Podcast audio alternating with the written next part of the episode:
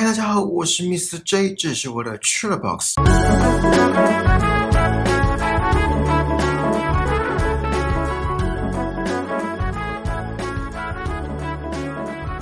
现在外面在下雨，刚刚有打雷，不知道会不会再打，所以等一下如果有雷声录进去的话，就请大家当做白噪音。其实今天我实在不知道要怎么开头。是该说我现在跟年轻人有代沟呢？可是我又不想承认我老了。好了，其实被说老我没差。那是该说现在年轻人都这样处理事情的吗？可是又不应该一竿子打翻整船人。还是是我格局不够大呢？如果是我格局的问题，那我愿意改。不过在改之前，先请你们各位听众、各位看官帮我评评理，好吗？这件事情要从今年的六月开始说起，也就是呃，差不多两哎三个月前，因为前同事离职，所以我们聘请了一位新人，也就是今天故事的主角。这位新人是以准硕士生的身份来应征的，呃，更正确的说是呃准硕士毕业生。他在面试的时候有跟老板说，他可能会继续攻读博士。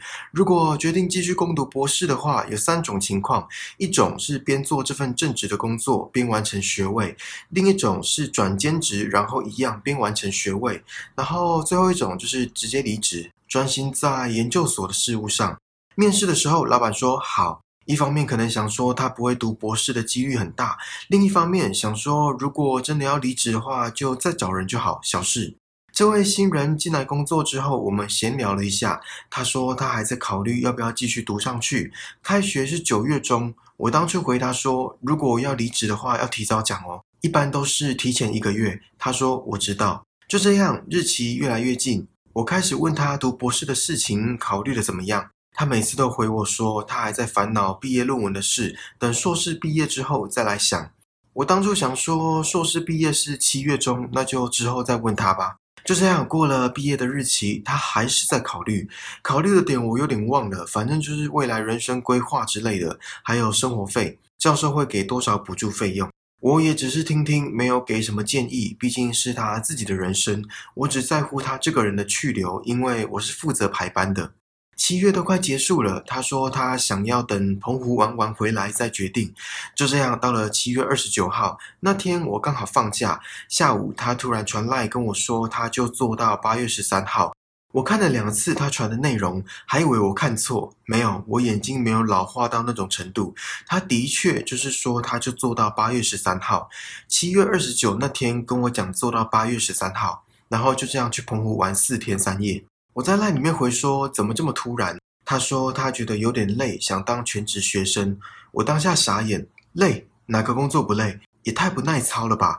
当然这都是在心里面想而已，没有说出来。不过我还是尊重他的决定。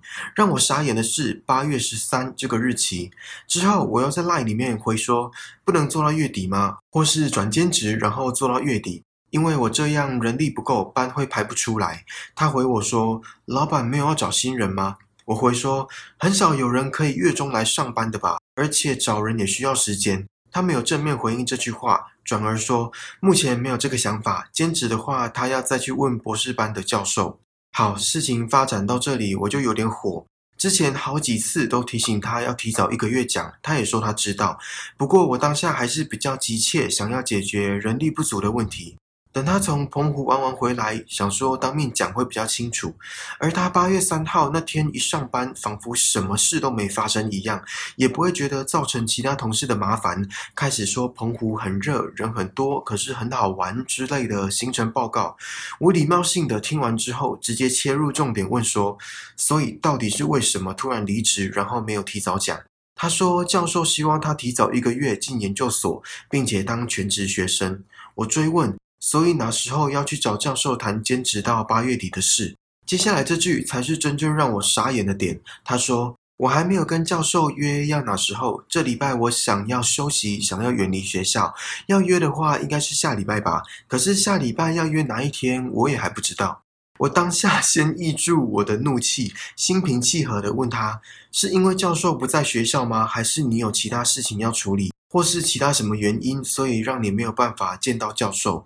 他说没有啊，教授都在学校，只是我这礼拜还不想去学校，下礼拜再看我要约哪一天。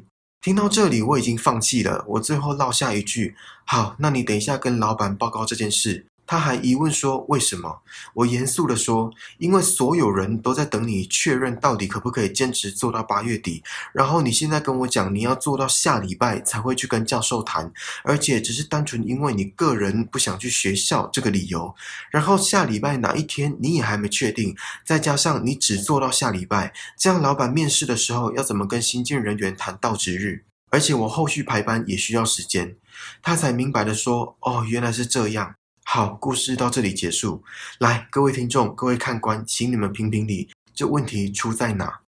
就像我节目一开始说的，是我跟现在的年轻人有代沟呢，还是说现在年轻人都是这样处理事情的，或是是我格局不够大？当初接到赖讯息说他要离职的时候，我还反问自己是不是哪里做的不够好，比如说不够照顾新人，工作量太多，或者是哪次说错话惹到他？没有，都没有，完全没有。他就是觉得这份工作太累，想要回学校继续当学生。离职这件事情，我本身是完全没有意见。每个人有每个人的人生规划。令我不解的是，他处理这件事情的方式。月中离职已经造成同事的麻烦，因为要调班，自己的私事也要敲开。最后是我们其他人八月都要加班，然后还只是因为他个人不想去学校这个任性不成熟的理由。我刚出社会的时候也不会这样处理离职。我不是说以前怎样，现在怎样，在那边比较。占辈分、占年代，因为这种人我也不怎么欣赏，而是这其实跟年纪、跟社会资历没有关系，而是做人处事的道理。哦，我是不是还没说这位新人的资历？他五专毕业之后有工作一年，在读研究所期间也有兼职一年，所以不全然是刚出社会，至少有工作经历一段时间，虽然时间没有很长就是了。我另外一位同事说，这跟家庭教育、成长环境也有关。其实到最后，我也不想管那么多，管他是因为家庭教育、成长环境，还是个人理念使然，把班排出来才是当务之急。从这件事也让我想到一句话：善良是一种选择，而且要把善良留给值得的人。对方都不在乎他留下的烂摊子了，我何必去管他的死活？